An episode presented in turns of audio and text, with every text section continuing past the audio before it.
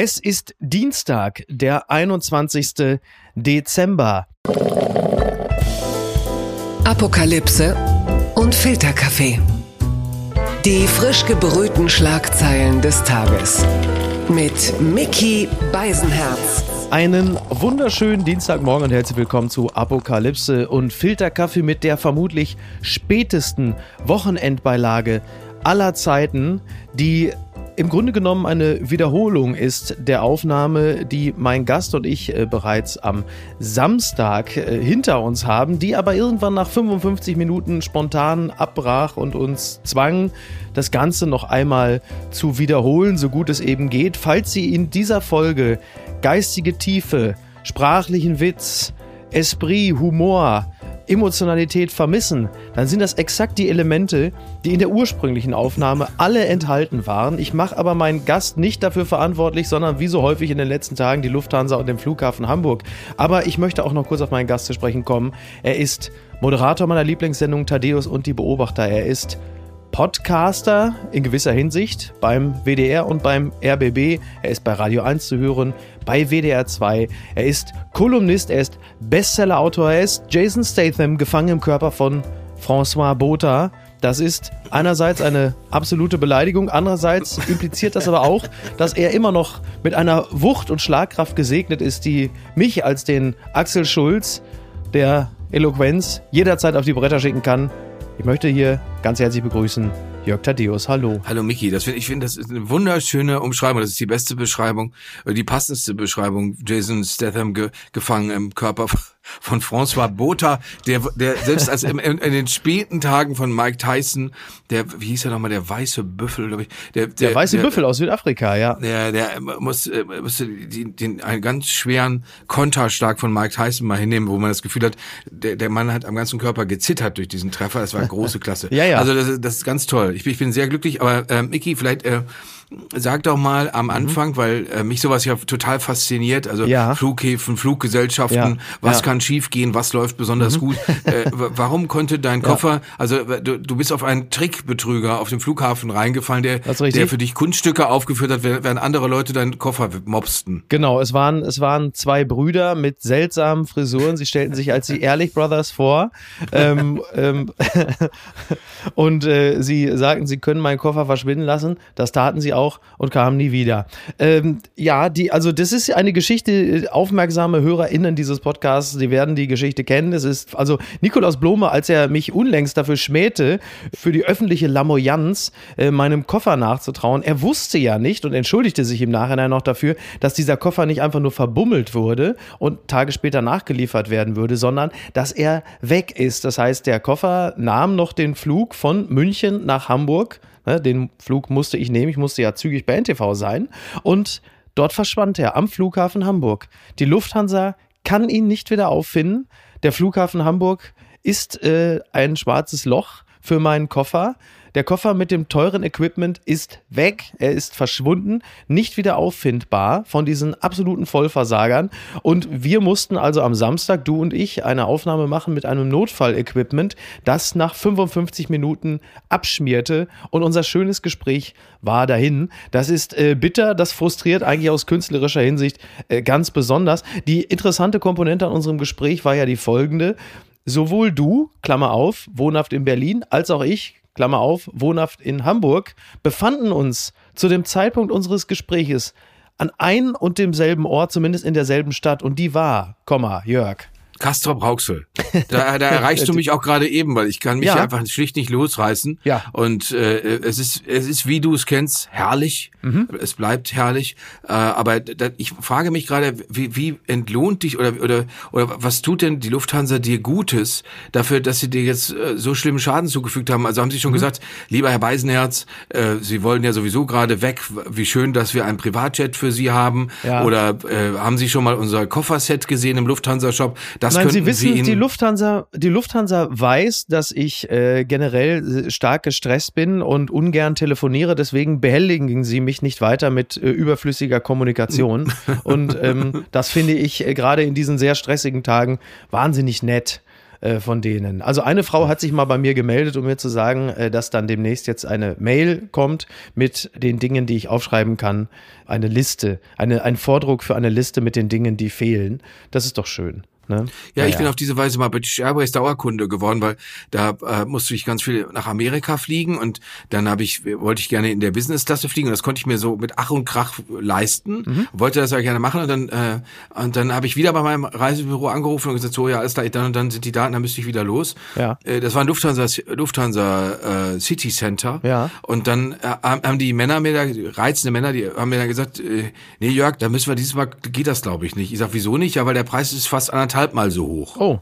Ich sage, ja, aber wieso denn? Also da gibt's ja keinen Grund. Nee, da gibt's keinen Grund. Sie haben nur, äh, äh, gewissermaßen sind das, ist das so eine Antänzerei. Sie machen dich heiß und sagen dir, hier ist der tolle Preis. okay. Und dann später, wenn du dann mal da einge, eingeloggt bist, dann ja. äh, wird es halt plötzlich teurer. Und dann, dann haben die nochmal da angerufen bei der Lufthansa und haben gesagt, ja hier, Leute, das ist ein Kunde, der fliegt eh die ganze Zeit. Äh, was, was meint ihr denn? Und wir haben bei British Airways ein bisschen billigeren Preis. Und dann hätte die Frau nur gesagt am Telefon, ach wissen Sie, äh, wir gehen da mal lieber nicht mit dem Preis runter. Das Argument Lufthansa wird den Kunden schon überzeugen wo ich mir dann dachte, okay, dann bin ich, dann bin ich jetzt bei den anderen, weil ähm, das fand ich so herablassend auch, ne? Äh, äh, ja. Äh, dass ich mir dachte, ja, ich finde die Lufthansa ist wirklich ein toller Laden. Also ich vertraue den Piloten ganz und gar. Ich finde die Flugbegleiterinnen und Flugbegleiter tolle Leute. Hab da wirklich tolle Erfahrungen mit denen gemacht. Nur das nützt ja nichts, wenn du dann hinterher pleite bist. Ne? Also, das ist absolut richtig. Also so viel möchte ich sagen. Die Flugbegleiterinnen bei der Lufthansa, denen gehört meine äh, ganzheitliche Liebe.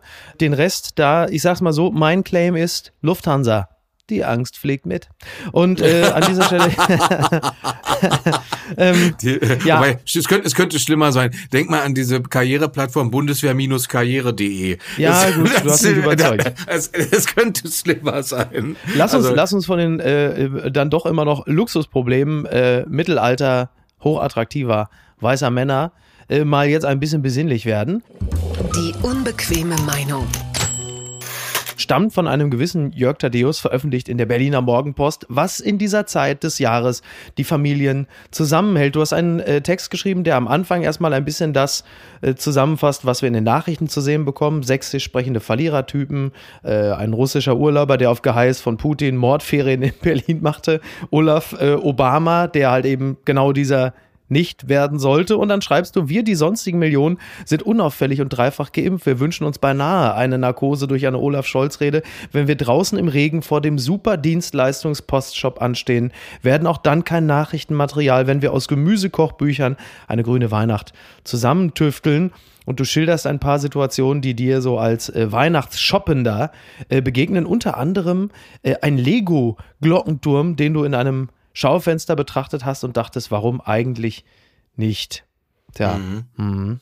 Und was uns zusammenhält, ist Alkohol. Das ist der Schluss, den ich ja, deinem das, das, Text da, da, entnehme. Ja, das habe ich, also da, wo die Leute, nachdem sie ihr, ihr, sich äh, eingescannt haben und ihren Personalausweis vorgezeigt haben, was ich selbst in kleineren ja. Weihnachtsmarktformationen gesehen habe, ist, dass die Leute da das machen, worauf sie halt Bock haben, nämlich mit äh, Glühwein sich ordentlich einen auf die Glatze zu gießen. Und ja. äh, das ist ja, das ist ja auch okay. Ich, ich ja, fand okay. besonders schockierend und äh, davon ging der Text eigentlich aus, dass ich in so einem Sanitätshaus sah ich ein, ein Stofftier, ein sehr hässliches Stofftier. Ja. Das man in die Mikrowelle stecken kann, dann wird's warm und dann kann man das an sich kuscheln. Ja. Und das fand ich so berührend, weil ich dachte, oh Gott, wie, wie schrecklich ist das, wie einsam ist jemand, der, der sagt, ich, ich möchte gekuschelt werden oder ich möchte kuscheln, aber dazu muss ich mir erst so eine Ratte warm machen. Und das, das, das, das, das ist ja, das ist ja wirklich fürchterlich. Ja. Und äh, weil das sah wirklich aus wie eine, ich hatte kürzlich erst von meinen lieben Katzen eine herbeigetragene mhm. Ratte äh, anzugucken und deswegen, dieses Stofftier sah genauso aus. Da, äh, da dachte ich so, oh Mann, ey, das ist, mhm. das ist schon ganz schön, das ist schon ganz schön traurig, äh, aber äh, das zeigt einem auch, dass nicht die, die, die Schautafeln, die Schaubilder, die einem Jörg Schönborn beim ARD-Trend zeigt, wirklich abbilden, wie die Deutschen sind, sondern da muss man nochmal ganz anders gucken. Da muss man. Ja, wie sind sie denn eigentlich, die Deutschen? Gibt es ein, ein einendes Gefühl, was alle Deutschen eint? Äh, wir sind ja so, ich zitiere an dieser Stelle nur, eine gespaltene Gesellschaft. Gibt es ein einendes Gefühl zu dieser Zeit? Nein.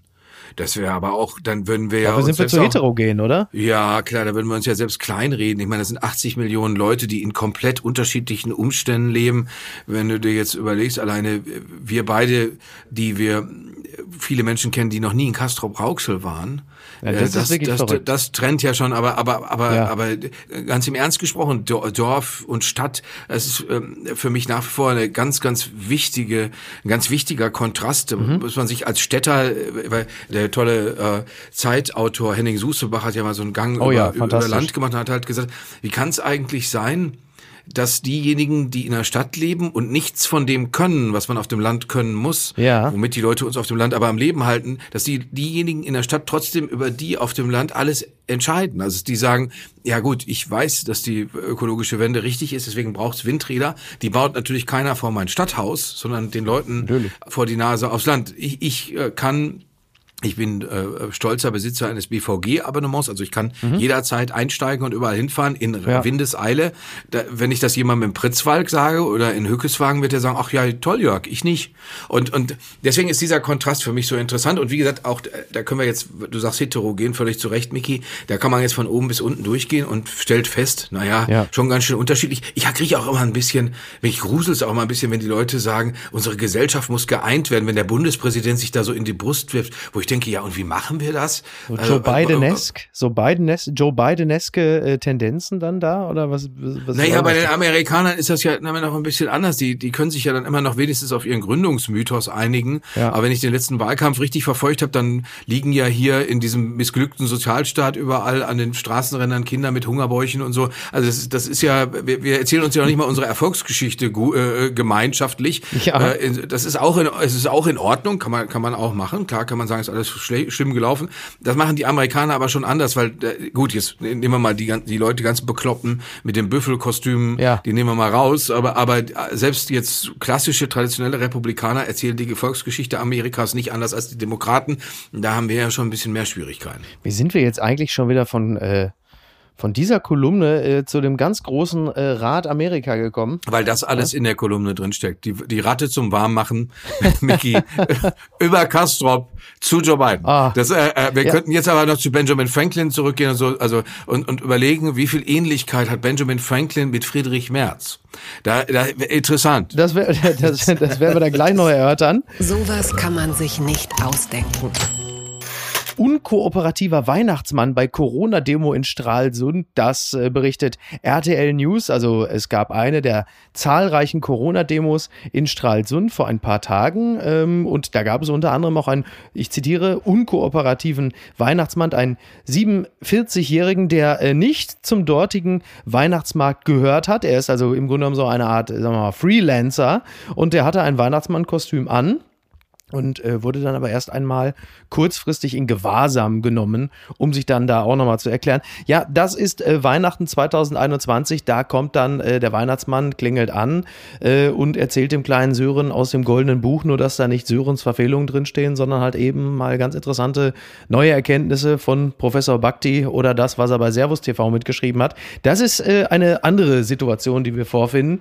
Auch wahrscheinlich, äh, um nochmal kurz bei deinem Weihnachtsfest zu bleiben, äh, die Gespräche, die man an dem Tisch führt in diesem Jahr und die Frage als Glocke über allem, wie gehen wir damit um? Du meinst, dass da so, ein- so, ein- so ein Spinner sich als Weihnachtsmann verkleidet? Ja, der, der Spinner jetzt, sagen wir mal, der Spinner jetzt, der Spinner als solcher, als Speerspitze einer gesellschaftlichen äh, Tendenz, die wir feststellen, die natürlich nicht, äh, die Spaltung läuft ja nicht durch die Mitte der Gesellschaft, aber wir haben halt natürlich solche Leute, die auch im Zweifel in solchen Kostümen durch die Gegend laufen und sagen, hier, ne, ich klage an. Ja, ich, ich weiß, dass solche, weißt du, solche Meldungen liest die nervöse oder grundnervöse Redakteurin im öffentlich-rechtlichen Rundfunk, die bei den Tagesthemen Kommentar sprechen soll.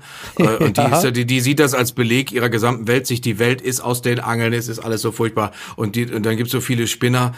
Mich riecht das offen gestanden nicht auf, weil ich mir denke, ja, wir haben so viele äh, merkwürdige Gestalten schon hochgekocht zu einem äh, beängstigenden Phänomen. Ich erinnere mich noch, wie nach den, nach den Ausschreitungen, die es da in Chemnitz gegeben hatte, da hat der geschätzte Kollege Markus Feldenkirchen vom Spiegel das Vierte Reich herbeigeschrieben. Ja. Bei Pegida war es auch schon wieder soweit. Da sind immer ganz viele Verfassungshürden, unzählige Ist Politiker. es unsere Lust am Grusel? Ja, natürlich. Ja, ja, ich meine, das, das, das ist, das ist so funktionieren Medien und, Mhm. und, und, und äh, womöglich, das müssten aber auch Leute sagen, die sich damit mehr befassen, äh, womöglich sind Medien noch etwas hysterischer geworden und die äh, Tendenz zu sagen, ja, womöglich denke ich einen kleinen Moment nach und komme dann zu einem moderateren Urteil, die ist nicht besonders, die wird nicht besonders positiv Na, bewertet. das, Gegen, das Gegenargument in dem Falle ähm, ist ja immer, wenn man versucht, diese Dinge, nehmen wir, also ne, kommen wir jetzt mal vom Corona, Corona-Weihnachtsmann äh, zu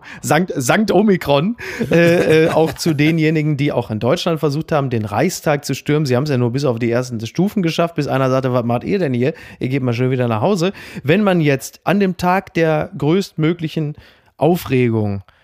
Die Stimme ist, die sagt, aber, aber, Freunde, jetzt äh, wollen wir mal uns das mal in Ruhe angucken, dann handelt man sich ja sehr schnell den Vorwurf ein, diese Dinge zu verharmlosen, die Gefahr in der Gesellschaft nicht zu erkennen und Ja. äh, sich äh, gemein zu machen mit denen, die äh, durch das Lapidarisieren von solchen Sachverhalten im Grunde genommen den Umsturz äh, in der Bevölkerung erst mit möglich machen. Aber weißt du, Das ist der Gang ich- der Dinge. Ja, das können Leute gerne sagen. Das, da, da finden sich ja auch immer welche. Also es ist ja keine Mühe. Aber ich habe schon so vielen Heilpraktikern zugehört, so vielen Leuten, die mir erzählt haben, was sie nicht bei dieser oder jener Ja. äh, äh, buddhistischen Praxis plötzlich ganz tief empfunden haben und so. Und, äh, weißt Bin du, auch schon ein paar Mal Taxi gefahren. ja, Also- ja, ja, da, da zum Beispiel hat mir ein Islamist mal erzählt, ob, ob ich mir eine Niere transplantieren lassen würde, auch wenn, auch wenn das Risiko bestünde, dass ich ja dann die Niere eines Schwulen bekommen könnte, wo ich sagte, mein Ah, ja. Freund. Darf ich kurz, da, darf ich kurz fragen, wie der Islamist sich äh, ausgewiesen hat? Hat er so einen kleinen Islamistenausweis gehabt oder wo, wodurch hat er sich zu erkennen gegeben? Oder war es dann trug- doch eher das, was er gesagt hat? Er trug ein Gebetskäppchen. Er, er gab sich dann kurzer Zeit, nach kurzer Zeit als jemand, als Saudi, glaube ich, oder was war er, aus Mhm, okay. dem arabischen Land zu erkennen. Ja. Und sagte dann, ja, in seiner Religion würde das alles etwas ernster genommen. Und äh, er, er sagte dann auch, dass also Homosexuelle sowieso ja eigentlich hingerichtet hör- gehören. Ja gut, okay. Ich denke, dann an dieser Stelle kann man relativ deutlich sagen. Und das, das war nachts in Hamburg. Also ich dachte, naja, Ja. okay, dann ich habe dann einfach gesagt, äh, agree to disagree. Also ich wollte ich wollte gerade sagen, let's agree to disagree. Ja. weil, weil das Ja. war, wir waren wirklich jetzt auf. Aber das gehört alles Aber bei, dazu. bei Twitter hättest du, bei Twitter hättest du aber selbstverständlich geschrieben, du warst entsetzt und hast gesagt, bitte lassen Sie mich sofort aussteigen und äh, sowas. Ja, genau. In sackkalter Hamburger Nacht. Nein, nein, das habe ich natürlich nicht gemacht, äh, weil ich wusste ja, bei dem nächsten Heiligen Krieg begegnen wir uns ja eh wieder auf unterschiedlichen Seiten. Und äh, deswegen, deswegen steige ich jetzt erstmal in aller Ruhe aus und gehe ins Bett. Mhm. Äh, nein, ich finde das, ich finde das mitunter auch drollig, wenn sich da Leute so so wahnsinnig erregen und vor allen Dingen mitunter kenne ich die ja dann auch, die sich da erregen, also so Journalistinnen und Journalisten und weiß ganz genau, na ja, äh, das ist womöglich zu Hause dann auch wieder doch noch ein bisschen anders. Aber da- da liegt natürlich kein Segen drin. Also jetzt die ganze Zeit hinzugehen und unser Land auch immer dann so zu porträtieren, als würde das zum größten Teil aus diesen Irren bestehen. Ja. Also äh, wie, wie diese Heilpraktikerin, die eben versucht hat, den Reichstag zu stürmen. Ich finde, die, der braucht man so ein großes Forum gar nicht geben. Zumal die, das wird sie sich in ihrem Privatkreis ohnehin schon genommen haben. Und das gilt für den Nikolaus in dem Kostüm, das gilt für die Leute, die der Meinung sind, äh, äh, sie, sie hätten da ganz brandheiße Informationen, warum das mit dem Impfen nicht klappt. Und Miki, das Schlimmere daran ist ja, dass in unserem Milieu, in der Blase, in der du und Ja. ich leben, Ja. da tun ja alle so, als wüssten sie ganz genau, wie das alles funktioniert. Ja, da kann man doch, ich, ich weiß nicht, wie oft mir das jetzt schon Leute entgegengebarscht haben, da kann man doch gar nicht anderer Meinung sein. Ich bin Abonnent von, von Bild der Wissenschaft, da gab es ein Heft zur Impfung Mhm. und da steht dann aufgeschrieben, wie das funktioniert. Und ich muss ehrlicherweise sagen, ich fühlte mich zurücktransferiert in die Zeit des Bio-Leistungskurses. Mir brach der Schweiß aus. Ich fühlte mich erneut inkompetent Ja. und äh, musste diesen Artikel viermal lesen und da hätte ich dir hinterher immer noch nicht genau erklären können, wie das funktioniert. Und, und sich anzumaßen, da, ich meine, da gehen ja solche, solche Gestalten wie Jan Böhmermann vorweg und sagt, der, der dann sogar äh, sich erlaubt, als jemand, der das Studium abgebrochen hat, seinerzeit Virologen zu Menschenfeinden zu erklären. Ja, das Also fand ich da- auch da- etwas befremdlich. Äh, da, Da- kommt ja der, der Begriff der False Balance wird ja dann sehr schnell äh, benutzt, ähm, wenn Virologen wie zuvor das natürlich der sicherlich, sag mal, geltungsfreudige Henrik Streeck, der ja nun in seinen seinen Analysen, äh, wie sich dann im Nachhinein herausstellen sollte, dann und wann ja durchaus mal schief gelegen hat. Ich fand das allerdings auch sehr befremdlich in diesem Gespräch mit Giovanni Di Lorenzo und äh, Markus Lanz, vor allem ging es ja Lanz gegen Böhmermann, dass der Begriff Menschenfeindlichkeit halt auch sehr locker im, im Holster sitzt. Das sind ja, eigentlich Kategorien, die ich auch an andere Leute anlegen würde, die auch in diesem Jahr eher Leute aus der Luft runtergeholt haben. Äh, Streeck fällt für mich eher nicht in diesem Bereich. Ja, und, und, und das, das ist tatsächlich, da kann man über Balance sprechen, aber da ist ein, ein Studienabbrecher wie Jan Böhmermann, der, der, ich bin nicht sicher, wenn man ihm sagen würde, Jan, stell dich doch mal da an die Tafel und erklär uns mal eben schnell, wie das nochmal funktioniert äh, mit diesem Virus und, und, und wie Dann das würde er aber natürlich sagen, ich trete aber auch nicht als äh, Virologe in der Öffentlichkeit auf. Nee, aber er tritt auf als jemand, der über Virologen vernichtende Urteile fällen kann. Und das ist, das finde ich sehr, sehr heikel. Das ist, da gibt's einen ganz altertümlichen Ausdruck, der heißt Demut. Und den finde ich gut. Den finde ich wirklich gut, weil immer wenn man wenn man merkt, au, ich bin schon wieder zu weit rausgeschwommen, dann äh, ist das eine Sache, die, die einen davor bewahrt, das immer zu wiederholen. Dass man tatsächlich immer wieder, ich habe hab unterschiedliche Experten in den vergangenen zwei Wochen interviewt und habe immer gedacht, um Gottes Willen, mhm. äh, was bin ich da hinterher? Was muss ich da die Beine in die ja. Hand nehmen? Was muss ich da nachlesen, um überhaupt satisfaktionsfähig zu sein, um überhaupt Fragen Ganz stellen kurze Frage das Heft Bild der Wissenschaft, ist das ein Ableger so wie Bild der Frau und Computerbild oder hat das, genau, oder kommt das nicht aus dem Hause? Nee, ich frage nur mal vorsichtshalber, im Fall, dass der eine oder andere wieder Spektrum der Wissenschaft. Spektrum, ich müsste noch mal gucken, ich habe eine Mahnung ja. von denen. Da ja, man weiß ja auch nicht, vielleicht kann ja auch, sein, also, kann ja auch sein, dass Julian Reichelt äh, seit zwei Wochen jetzt, also da jetzt äh, ja. inner, innerhalb des Hauses okay. gewechselt ist und jetzt äh, im Auftrage von Matthias Döpfner jetzt die Bild der Wissenschaft übernommen hat. Genau, pa äh, Parawissenschaften mit, mit, mit Julian. Ja. Hasserfüllte, äh, warte mal, wie heißen die denn nochmal wirklich? Ähm, du guckst nach, ich mach derweil schon mal weiter. Gewinner des Tages. März muss seine Fans enttäuschen. Das schreibt NTV. Diese Entscheidung ist nicht ohne Risiken, aber nachdem zwei CDU-Chefs vom Merkel-Flügel es nicht geschafft haben, die andere Hälfte der Partei einzubinden, ist ein CDU-Vorsitzender Merz folgerichtig. Der muss sein konservatives Image nun hinter sich lassen, meine Damen und Herren. ähm, ja, wir erinnern uns, also ne, es ist halt nun mal so, das äh, Christuskind liegt an Heiligabend in der Krippe.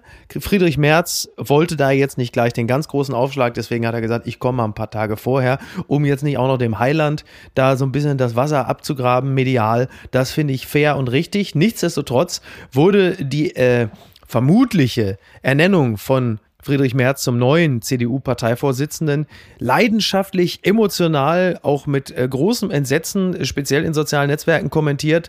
Die äh, Menschen, die das getan haben, eint vor allem eines, sie sind allesamt weder CDU-Mitglieder noch haben sie diese Partei jemals gewählt. Und Jörg, du und ich, wir als, das weiß man ja, führende CDUler stellen uns die Frage, wohin geht's jetzt mit dieser Partei unter einem möglichen Parteivorsitzenden Friedrich Merz. Zuerst muss ich eine Korrektur nachschieben. Mhm. Die Zeitschrift, die ich abonniert habe, heißt Spektrum der Wissenschaft. Okay. Das äh, Faszinierende, damit man einen Eindruck kriegt, was, warum das so eine faszinierende Zeitschrift ist. Die Ausgabe Januar 22 hat das Titelthema Wie groß ist unendlich der ewige Streit in der Mathematik. Na bitte, also, da, guck mal, da, leichte, da Kost, leicht, leichte Kost, um ins ah, Jahr einzusteigen. naja, das ist ja für Leute wie mich gemacht, weil mhm. das ist ja für Leute gemacht, die es eigentlich nicht checken, aber, aber es gerne begreifen wollen. Ja. Und äh, also das heißt, es ist so eine Art, so eine Art, in der Tat eine im Wortsinn Eselsbrücke. Dass das Oder legst du das einfach nur aus, wenn Gäste kommen? Also da die, du hast nee. die Gala, du hast die InTouch nee. und obendrauf Spektrum der Wissenschaft. Nein, dass, das, äh, wenn man darauf wartet, dass das Gästeklo frei wird, man sagt, ach guck mal, unseren Jörg. So nee. was liest der. Da, ich, da habe ich Kunstbücher liegen auf diesem, oh. die, die berühmten Coffee Table Books. Ja. Und natürlich, äh, ja, und ich muss aber, was ich eher weg, wegräumen mhm. muss, sind ja äh, also Bücher über, über Krieg. Ach, bist du wie Wolfgang Kubicki, der sich Kriegsfilme zur Entspannung anguckt? Leider ja. Du merkst ja, Wolfgang ja. Kubicki ist ja so ein bisschen, man merkt, es färbt ab. Es ist so, so ein bisschen frei nach dem Rambo-Gleichnis. Ähm, Wolfgang Kubicki ist über das Schauen der vielen Kriegsfilme selber zum Krieg geworden. aber das nur am Rand, das nur als kleines Nein, aber, aber ich habe Wolfgang Kubicki tatsächlich wollte. darauf auch schon angesprochen, dass wir, ja. dass wir das gemeinsam haben. Ja. Äh, äh, und er hat, er war total begeistert, dass ich ähm, im Sommer an den Beaches war, wie wir das nennen, also da, wo Mhm. Tom Hanks seiner, the seinerzeit beaches. am 6. At the Juni beaches. 1944 gelandet ist. Ja, oh Aber ja, äh, oh ich ja. wollte, will jetzt nicht schon wieder da ab, Ja, abfälschen. Micky Friedrich Merz. Genau. Ich glaube, Ja. dass die, die Sache mit der CDU oder wenn ich mich mit Freunden, Freundinnen, Bekannten über Mhm. die CDU oder Parteien im Allgemeinen unterhalte, da wird auch immer klar, dass das dass es lebensweltlich ist. Also das heißt, Ja. äh, ich erinnere mich, dass meine Eltern hatten eine Gaststätte an der Stadtgrenze zu Castro Rauxel und da kamen sonntags morgens Männer, die sich an so einen klassischen Stammtisch, den es damals logischerweise noch gab, setzten Ja. und der unsympathischste Mann der da saß in dieser Runde, der trug so einen gelben Polunder immer, der hatte ein schwar- so ein Haarteil, ein Fifi und äh, der war sehr, der war sehr gehässig, der war ausländerfeindlich, äh, der hat meinen Bruder und mich, wenn wir da bedienen mussten, Bier bringen mussten, sehr, sehr schlecht behandelt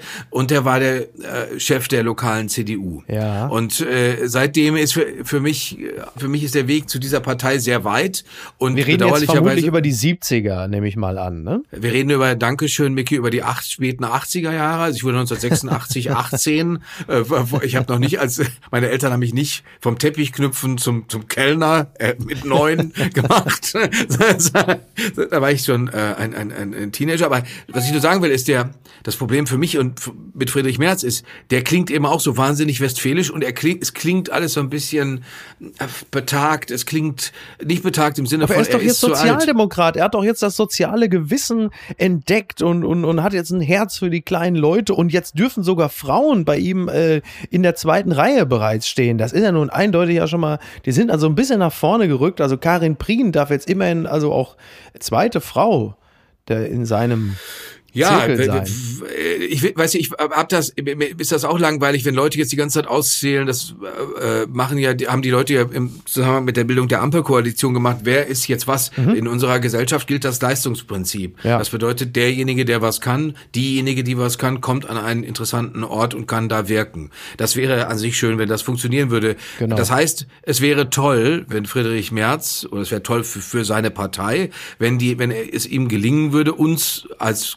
kritischer Öffentlichkeit vorzuführen, wer denn diejenigen sind, die womöglich kompetenter sind als, Ja. als die, die jetzt äh, kürzlich erst in Amt und Würden gewählt worden sind. Wo, wer sind die? Also Karin Prien hast du schon genannt. Se- Carsten Linnemann. Mhm. Ja. Äh, Was wird mit Jens Spahn? Jens Spahn war die ganze Zeit der Öffnung, ist jetzt total angeschossen und, und äh, weitwund. sicherlich, und sicherlich einer der Verlierer dieses Jahres. Ne? Also einen größeren Absturz hat ja nicht mal äh, Armin Laschet wahrscheinlich hingelegt. Aber wenn du ihn, wenn du ihn, na- natürlich wissen wir, dass das auch teilweise natürlich auch gemacht ist, gerade bei Armin Laschet. Klar. Das fand ich, fand ich auch für die, äh, für diejenigen, die sich da tatsächlich auch ihn so angegangen sind, teilweise ohne jede Substanz, fand ich auch ekelhaft. Ja. Hat der Mann äh, auch nicht wirklich verdient. Aber bei Jens Spahn, im, bei den persönlichen Begegnungen, die ich mit ihm hatte, war mir immer klar, ich denke was, ich gucke anders auf die Welt als der. Ja, Aber ja. der ist jemand, der ja zum Beispiel das, was er tut, plausibel erklären kann. Und damit ist er jetzt Mhm. vielen Leuten schon voraus, die nur in Stanzen reden. Total. Äh, Jens Spahn hat mich auch noch nie so gelangweilt wie Olaf Scholz jetzt mit seiner Regierungserklärung. Ja. Deswegen, also da könnte ja schon was drin sein, aber wo, wo sind die? Das ist die Frage. Findet Friedrich Merz, die haben, haben diese Leute, die was können,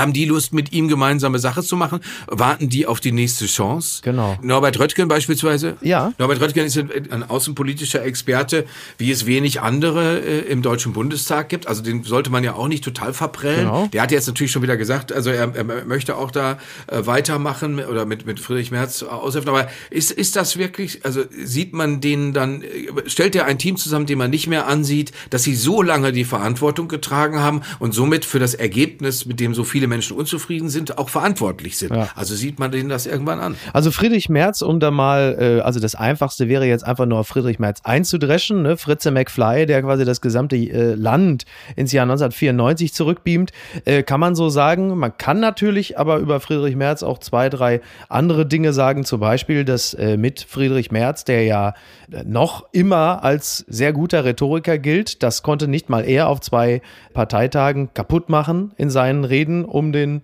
Parteivorsitz sich bewerbend. Ähm, das bedeutet natürlich erstmal, wir haben wieder eine echte Opposition Im Bundestag die größte Opposition bildet jetzt die CDU. Das ist ja erstmal sehr, sehr schön. Mit Brinkhaus, dem noch Fraktionsvorsitzenden, Fragezeichen. Und ähm, Friedrich Merz haben sie da ja wirklich ein paar Leute, die dieser CDU erstmal auch mal wieder eine Art Profil verpassen. Ob es jetzt ein sehr konservatives ist oder ein milde konservatives, werden wir sehen. Der Lacher, der immer dann erfolgt, wenn Friedrich Merz als möglicher Kanzlerkandidat für die CDU gehandelt wird, ist natürlich äh, verpufft eigentlich ins Nichts, wenn man berücksichtigt, dass der als viel zu alt geltende Friedrich Merz mit seinen 66 Jahren ja nur unwesentlich älter ist als der frisch gekürte Kanzler Olaf Scholz. Das äh, ist das eine. Und worüber man sich auch immer gerne mokiert, ist, dass er dreimal angetreten ist und äh, er halt wie so ein Menderes der CDU halt einfach nicht aufgibt. Da muss man aber auf der anderen Seite doch sagen, das ist doch immer das, was wir uns bei den Amerikanern abgucken, dieses auf die Schnauze kriegen, wieder aufstehen, es wieder versuchen, im Glauben an die eigene Kraft, im Glauben an die gute Sache. Da ist doch Friedrich Merz, und jetzt greife ich aber ganz oben ins Regal, doch eigentlich fast ein Vorbild für uns alle, nicht zu früh aufzugeben. Oder wie sagte das äh, Gleichnis des großen Philosophen Homer Simpson? Ich hoffe, du hast deine Lektion gelernt. Am besten ist, es gar nicht erst zu versuchen. Ja, genau. Ja.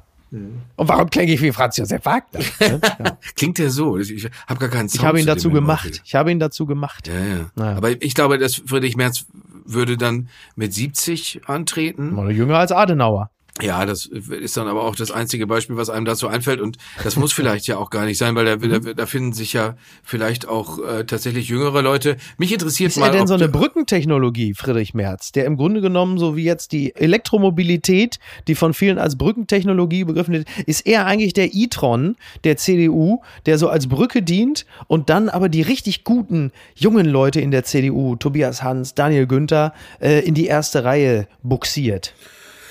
Also ich würde Friedrich Merz mindestens zutrauen, weil er ist ja auch anders als viele andere Fachkräfte in der Politik total unabhängig. Das Ja. darf man nicht vergessen. Friedrich Merz ist ein vermögender Mann. Mhm. Das heißt, der kann, der müsste sich das sowieso alles nicht antun. Der kann morgen sagen, ich gehe zurück nach Brilon Ja. und, und lass den lieben Gott, oder ich reise um die Welt und mach, worauf immer ich Bock habe. Mhm. Das ist schon mal ein großer Unterschied. Das ist ein Unterschied zu, zu Kevin Kühnert, der, der in seinem ganzen Leben noch nichts wirklich aufgebaut hat oder geschweige denn irgendwo so, so verantwortlich in Lohn und Brot war, dass die Leute ihn damit Geld über, über Kommt jetzt wieder dein Hass, kommt jetzt wieder dein Hass auf Studienabbrecher, Jörg?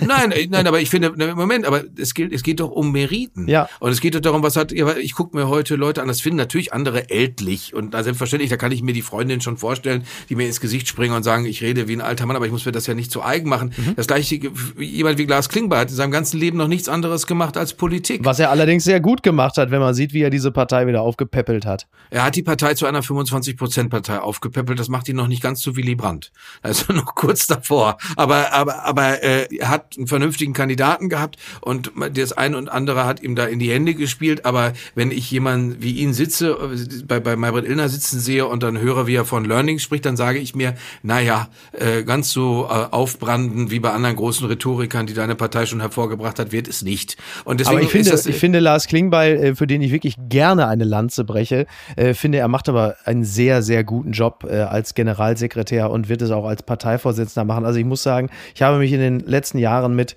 äh, Parteivorsitzenden dieser Partei deutlich schwerer getan als mit Lars Klingbeil, bei dem ich generell ein sehr gutes Gefühl habe. Aber ich weiß natürlich, worauf du anspielst. Und das ist natürlich die, die berufliche Praxis, die ist äh, bei Politikern, und da gebe ich dir völlig recht, bei Politikern und Politikerinnen natürlich äh, schon sehr, sehr wichtig. Wir alle haben diese Gespräche geführt auf Familienfeiern mit Menschen, die vielleicht in der Kommunalpolitik tätig sind und dann vielleicht doch eher, sagen wir mal, direkt nach dem Abitur in den Bundestag gewechselt sind. Gibt es auch in Kastrop-Rauxel, aber es gibt auch Menschen, die vielleicht äh, Zeit ihres Lebens Lehrer gewesen sind, was ein honoriger Beruf ist, aber mit dem klassischen Berufsleben natürlich auch nur bedingt was zu tun hat. ich will das gar nicht so so äh, zu schroff klingen lassen, äh, Micky, aber es, der der Punkt ist in Interviews, was mein Job ist, ja, stelle ich schlicht fest, dass die Politiker, die tatsächlich äh, was an, was ganz anderes schon mal gemacht haben, Ja. de- denen merkt man das schlicht an. Es ist es geht gar nicht darum, ob ob das dann automatisch richtig ist, ob das alles super ist. Das ist wäre eine Blödsinns äh, wenn man da wenn man das daraus zögert. Aber, aber erstmal gilt, du, du merkst ihn an, die kennen andere Welten. Bei dieser ganzen Nachwuchsriege von, von der CDU, die Angela Merkel so peu à peu gekillt hat, Ja. was bei dem, äh, hier äh, Wulff, äh, äh, Roland Koch, äh, da gehörte Armin Laschet im Weiteren auch dazu. Da Haben die sich nicht gehörte- auch ein Stück weit selber gekillt? Hat sie nicht einfach Natürlich, das haben die- abgewartet, nee, bis sie sich ja, selber aber- killen? Aber bei denen, bei denen war es zum Beispiel so, die haben auch nur Politik gemacht. Und das, was denen dann zum Beispiel auch komplett fehlte, war ein Gefühl, das bei Armin Laschet kann man das nicht sagen, weil der in Europa war, aber, oder im Europaparlament immerhin. Aber, aber bei den meisten anderen war das so, die, die kannten kaum Berührung zu irgendeinem interessanten Ausland. Da haben wir über Südostasien und sowas noch gar nicht gesprochen. Also richtig dynamische Weltregionen, wo Ja. sich hier sowieso wenig Leute auskennen. Aber äh, auch die Vereinigten Staaten und so, da war dann halt niemand mal für längere Zeit. Warum nicht? Weil sie sich die ganze Zeit darauf konzentriert haben, hier Politik zu machen, so wie Kevin auch, der, äh, der natürlich hier rumgesessen hat in irgendwelchen nichtswürdigen SPD-Versammlungen und sich gedacht hat, hier wird das große Rad gedreht, wird es aber nicht. Und, äh, und deswegen bin ich da auch skeptisch, ob das, äh, äh, wie gesagt, ich halte Lars Klingbeil, der ist mir auf Anhieb sympathisch. Ich sehe den, ich finde, das ist ein sympathischer Mann, der kommt aus Munster, das finde ich interessant, dass er sich da auch, äh, dass er nicht einfach sagen kann, das sind eh alles Verbrecher und Mörder, die bei der Bundeswehr sind, weil das man auf der Seite des politischen Spektrums ja damit auch recht leicht hat, wenn man sich das so einfach macht. Also der ist sehr sympathisch, aber, aber die, die Bo- Botschaften oder dass Leute einem mal mit einem breiteren Horizont was erzählen äh, können, das, das erwarte ich da einfach schlicht nicht. Werner Müller, der bedauerlicherweise verstorben ist, Sozialdemokrat, der hat, kam ja aus der Energiewirtschaft, ist dahin auch zurückgekehrt. Der kannte sich halt aus. Der, der hat mit Jürgen Trittin, die haben interessante äh, Diskussionen äh, ausgetragen, die waren sich überhaupt nicht einig, aber das hatte Klasse, das hatte vor allen Dingen auch Humor, weil das souverän war. Der, der konnte eine andere, von aus einer anderen Welt äh, tatsächlich noch schöpfen. Und das bei Friedrich Merz habe ich das Gefühl, zahlt sich das nicht genau so aus, weil bei dem fehlt es mir eben, du hast es gerade selber angesprochen, Miki, wie lange gilt man denn als brillanter Rhetoriker, wenn man zweimal versemmelt, wenn es drauf ankommt? Ja, äh, brillanter Elfmeterschütze, theoretisch. Er macht sie halt nur nicht rein. Also da bin ich mir nicht so, bin ich mir nicht so ganz sicher. Aber an sich halte ich das für eine Tugend, wenn Leute eine ganz andere Welt schon mal kennengelernt haben oder womöglich sogar in einer anderen Welt erfolgreich waren. Unterm Radar.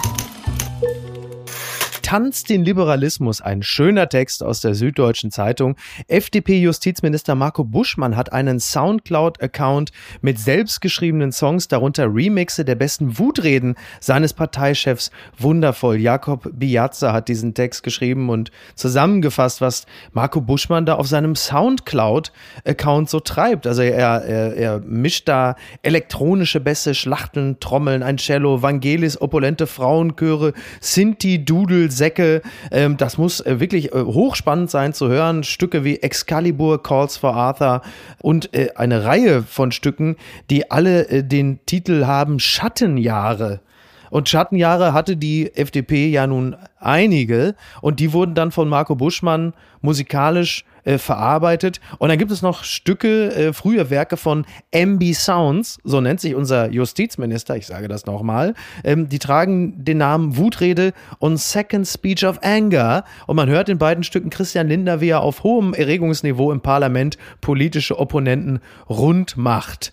Ähm, ja, das sind die Zeiten, in denen wir jetzt leben. Also die Minister und Ministerinnen heißen halt eben nicht nur Steffi, Marco oder äh, Nancy, sondern wir Nancy. haben halt jetzt auch eben Minister und Ministerinnen, die äh, eigene Spotify-Lists haben, die Soundcloud-Accounts haben und dort Dinge mixen. Ähm, das ist natürlich für uns, die wir sozialisiert wurden mit einem Kanzler Helmut Kohl, also schon nochmal also die Vorstellung, dass er, meine lieben Damen und Herren, meine sehr verehrten Damen und Herren, ich wünsche Ihnen alles Gute fürs Jahr 1987 und jetzt hört Sie sich gefälligst meine meine. Soundcloud-Mixes, Soundcloud-Mixes an mit den schönsten Ringen von Theo Weigel, Norbert Blüm und Gorpi.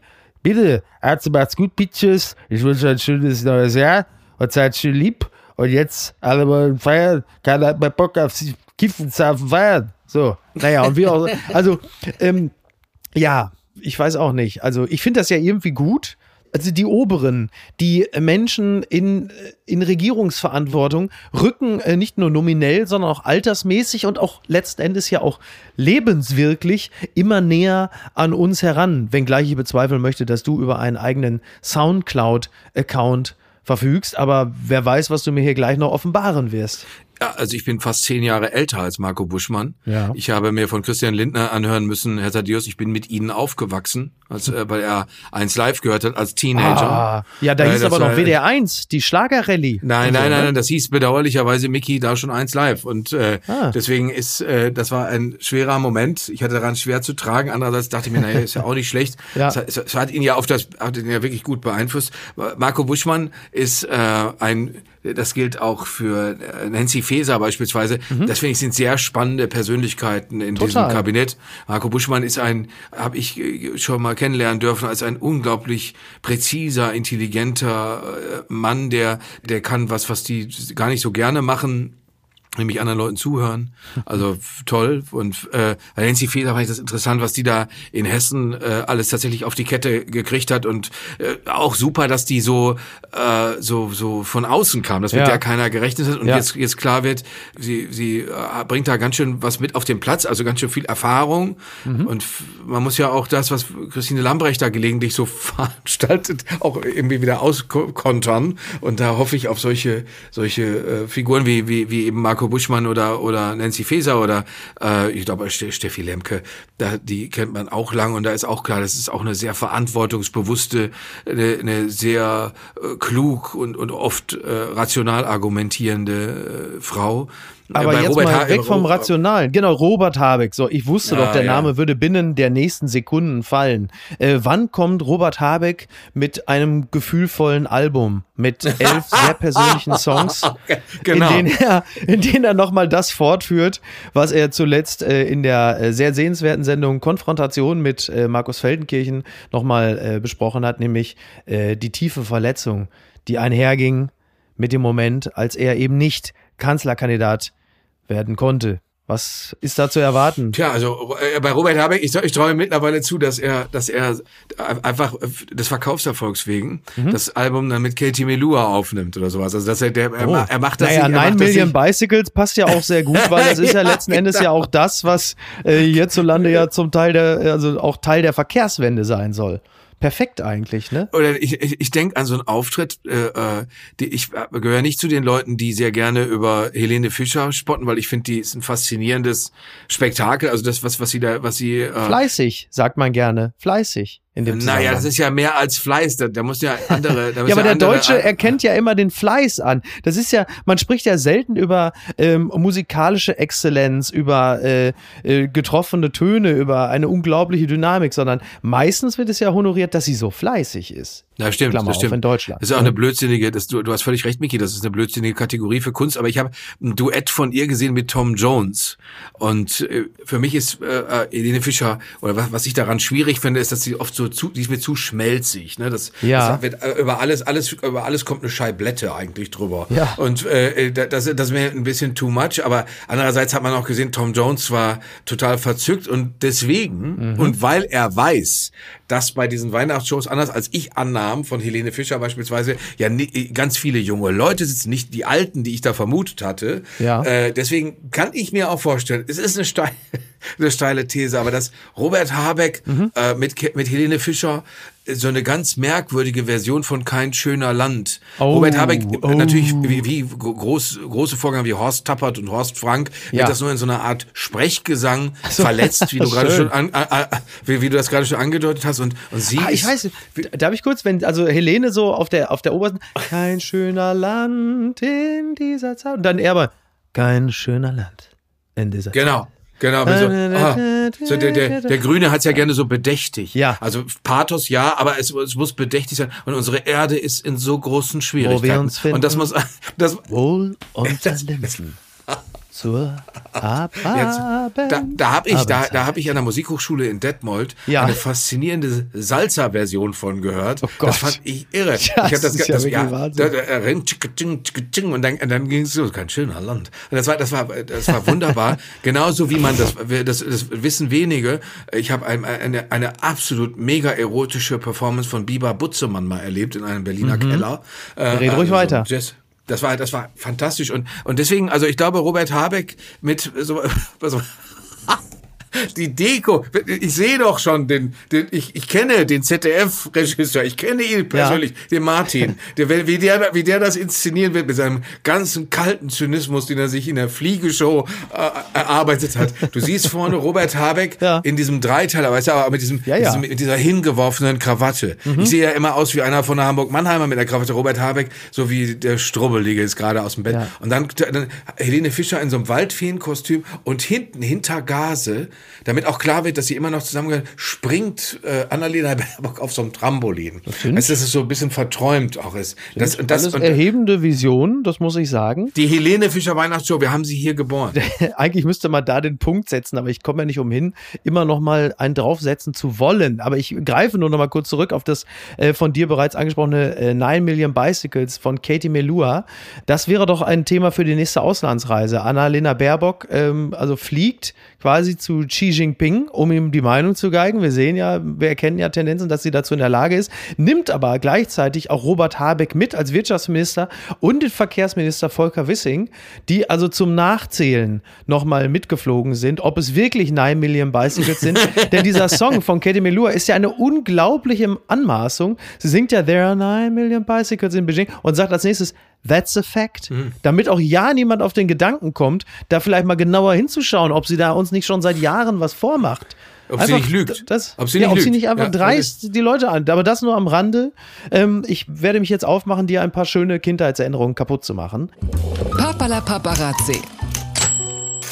RTL-Film Der Rebell von Leimen nach Wimbledon. Die Bumbumisierung des Boris Becker Nein, des Boris B. So genau so schreibt es Anja Rützel in einem Text im Spiegel über den jüngst äh, gelaufenen RTL-Film, das Biopic der Rebell über Boris Becker, über die Zeit zwischen, sagen wir mal ganz grob, so 1984 und 1987, also das Verhältnis zwischen Boris Becker und Günter Bosch. Äh, Günter Bosch dargestellt von Samuel Finzi, der das offensichtlich hervorragend macht. Äh, Michel Maticevic, äh, der nun ebenfalls hervorragende Schauspieler, gibt Ion Tiriak, den legendären, und äh, Anja Rützel schreibt, er sei dort ein Klamotten, ein fast schon klamottenhaft robotiger Hufeisenbart und äh, schreibt, man wünscht sich, dass Boris gewinnt, damit Günzi, wie der ihn nennt, nicht traurig ist, sich nicht verkalkuliert hat, mit seinem unerschütterlichen Glauben hier ein sportliches Ausnahmetalent vor sich zu haben, wofür ihn das Tennis-Establishment verlachte. Dieser Film, A, hast du ihn gesehen oder B, wirst du ihn noch sehen?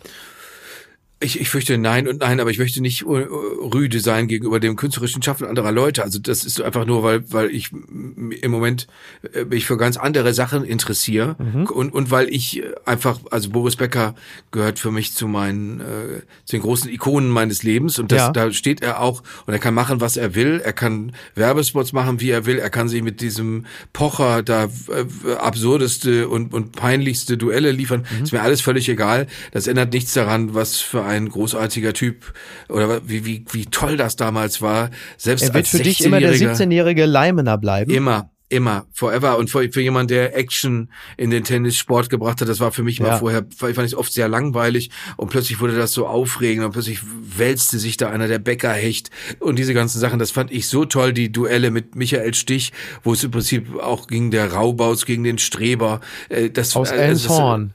Ja, das war, das war alles viel zu, viel zu toll. Und natürlich auch, ähm, man darf nicht vergessen, äh, wir haben das vorhin bei den Politikern gehabt, Boris Becker ist zwangsläufig natürlich im Tennis, aber er ist ein polyglotter Mensch. Ja. Der kennt sich auf der Welt aus, der wird in der, der ich habe bei der BBC äh, mal im Fernsehen gesehen, wie, wie, wie souverän er Englisch spricht. Und da möchte ja. ich teilweise, wenn man da so sieht, wie der ein oder andere da rumstümpert, äh, äh, möchte ich das ja gerne mal erleben, wie das andere Leute machen. Und deswegen, äh, das ist, für mich ist das oft auch so ein bisschen das, was ich mit CDU verbinde. Das ist alles so ein bisschen miefig, mhm. weil wir haben viel zu wenig, wir erzählen ja viel zu wenig Geschichten von Leuten, die wirklich was Tolles ja. hingekriegt haben. Ja. Und gerade Sportler, das weiß jeder, der Sport treibt, was da dazugehört, äh, es so herausragend hinzubekommen. Ja, absolut. Ich meine, du bist, du bist ein notorischer Sportler, Micky, du weißt das. Ja, aber ich, ja, ich betreibe alles mit einer gewissen Leidenschaft und körperlichem Einsatz. Äh, was mich vor dem Verfall einigermaßen schützt, äh, was meine sportlichen Einsätze allerdings äh, alle eint ist, sie werden höchstwahrscheinlich nie mehr Weltklasse-Niveau erreichen. Wer weiß? Ähm, Wer weiß? Behauptet, selbst zur Kreisklasse ist es ein weiter Weg. Und ja, wer weiß, genau. Ja, ich sehe hier gerade, parallel läuft bei Sport 1 Darts. Äh, da muss ich sagen, sobald ich mir äh, grobstichig die Unterarme tätowiert habe und mir eine, sagen wir mal, auffällige Frisur zugelegt habe, äh, mit nebst buntem Hemd, könnte für mich im Dartsport vielleicht noch da eine goldene Zukunft blühen. Wer weiß. Ne? Aber ich merke schon, du willst dir die Erinnerung an Boris Becker nicht kaputt machen lassen, noch nicht einmal von Boris Becker selbst. Das ist ja erst einmal. Wenn, wenn, wenn wir den Ali-Film beispielsweise, wo man wirklich, ja. wo, wo man wirklich herangegangen ist und gesagt hat, wir, wir haben es hier mit einem machtvollen Phänomen zu tun. Wir möchten nicht mhm. jemanden, äh, natürlich, wie immer, bei solchen Biopics, natürlich muss man, wenn man den Menschen erzählt, muss man seine Menschen Menschlichkeiten und seine menschlichen Klar. Abgründe äh, miterzählen. Aber es ist immer die Frage, ja auch, aus, welcher, aus, welcher, Perspektive man das macht. Und wenn da RTL und wenn dann, wenn es dann heißt, da hat Matthias Döpfner noch einen Auftritt und dann ist das schon die große Geschichte, dann ja. denke ich mir, ja gut, wie toll kann diese Geschichte sein? Dass Leute wie Anja Rützel, äh, mhm. dass die natürlich da immer irgendwie was dran finden können, um das, um sich darüber lustig zu machen, das ist ihnen von Herzen gegönnt. Das kann die auch toll. Das sind ganz lustige Texte, aber das würde ja jetzt für mich, wenn ich jetzt äh, eine, über eine große Gestalt einen Film machen wollte, würde mich das ja nicht berühren, was da irgendwelche hyperironischen Journalistinnen zu, zu sagen haben, ja, ja. sondern ich würde ja die Geschichte für ganz viele Menschen erzählen wollen und äh, naja, da kann man sich mal Gedanken machen. Also wir haben vorhin viel der Name Willy Brandt es gibt ja jetzt ganz viele jüngere Leute, die können mit dem Typen überhaupt nichts mehr anfangen. Das ist für die jemand aus der Schwarz-Weiß-Welt. Mhm. Und da, also sich da mal ranzupirschen und zu sagen, das erzählen wir jetzt mal, was das für ein toller Deutscher war. Ja. Für ein großer Deutscher auch. Ne? Äh, schon faszinierend. Aber äh, Boris Becker, äh, wir haben auch im Übrigen natürlich, Bastian Schweinsteiger macht das jetzt natürlich nach. Also der ist auch in der Welt unterwegs und so.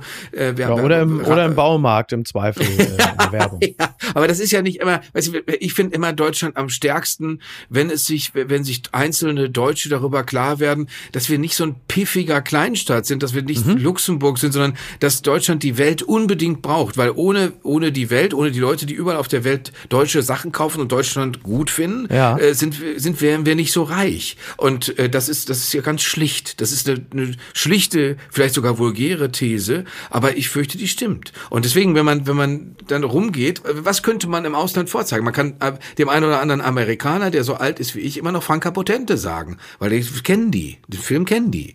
Ja, und jetzt ist die Frage, wen erzählt man dann noch? Also was was was kennen die was kennen die Leute noch? Was was sollten die kennenlernen? Was sollten die Karl von Theo Guttenberg hat doch da äh, reüssiert ja, gut, USA, Sicher, ne? aber sollte man ja gut, der war da aber glaube ich schon vorher, bevor er Minister war, aber könnte man was mit, mit Tommy Gottschalk, was er mit Tommy Gottschalk? Ich merke schon. Ja gut, der, der, der, den kennen die Leute auch, aber da ist die Frage, ob der Bock hätte, dass man jetzt schon sein Leben erzählt, weil er wäre sauer auf uns. Wenn du jetzt, wenn ich jetzt sage, Mickey Beisenherz führt die Regie in einem Film über dich, Thomas. Wie findest das wird er wahrscheinlich nicht wollen. Ne? Wobei er dann zumindest noch einen zugeneigten Regisseur hätte, ja. äh, der ihn jetzt nicht vernichten will. Ne? Das Schlimme ist, das Schlimme ist wenn, er, wenn er dann erfährt, dass ich ihn spiele. Dann wird es dann wird's schlimm, weil er dann sagt, so dick war ich nie. Und, und ich hatte immer schon schöne, viel mehr schöne Haare als der Jörg. Also äh, ich, ich finde, ich, ich bewundere Leute gerne, Micky. Ja. Ich bewundere Leute. Ich habe äh, vor zwei Wochen die schnellste Frau Deutschlands, Alexandra Burkhardt, interviewt und habe extra morgens dafür auf dem Sportplatz ausprobiert, wie schnell ich auf 100 Meter laufen kann, um noch, um noch mal klar, klar zu machen. Und? Was, und? Darf ich kurz Ach ja, ich habe meine, meine Freundin, die mit mir gelaufen ist und die Sportlehrerin war, ich habe gesagt, was, was würde ich für eine Note kriegen für meine Zeit? Mhm. Und dann hat sie so eine, in ihrem Handy eine Tabelle aufgerufen und hat gesagt, oh, das würde noch nicht mal mit sechs bewertet, weil es ist schlechter als sechs. Du hast immerhin und sofort einen Impftermin bekommen, weil du dann plötzlich zur vulnerablen Gruppe gezählt wurdest. Immerhin.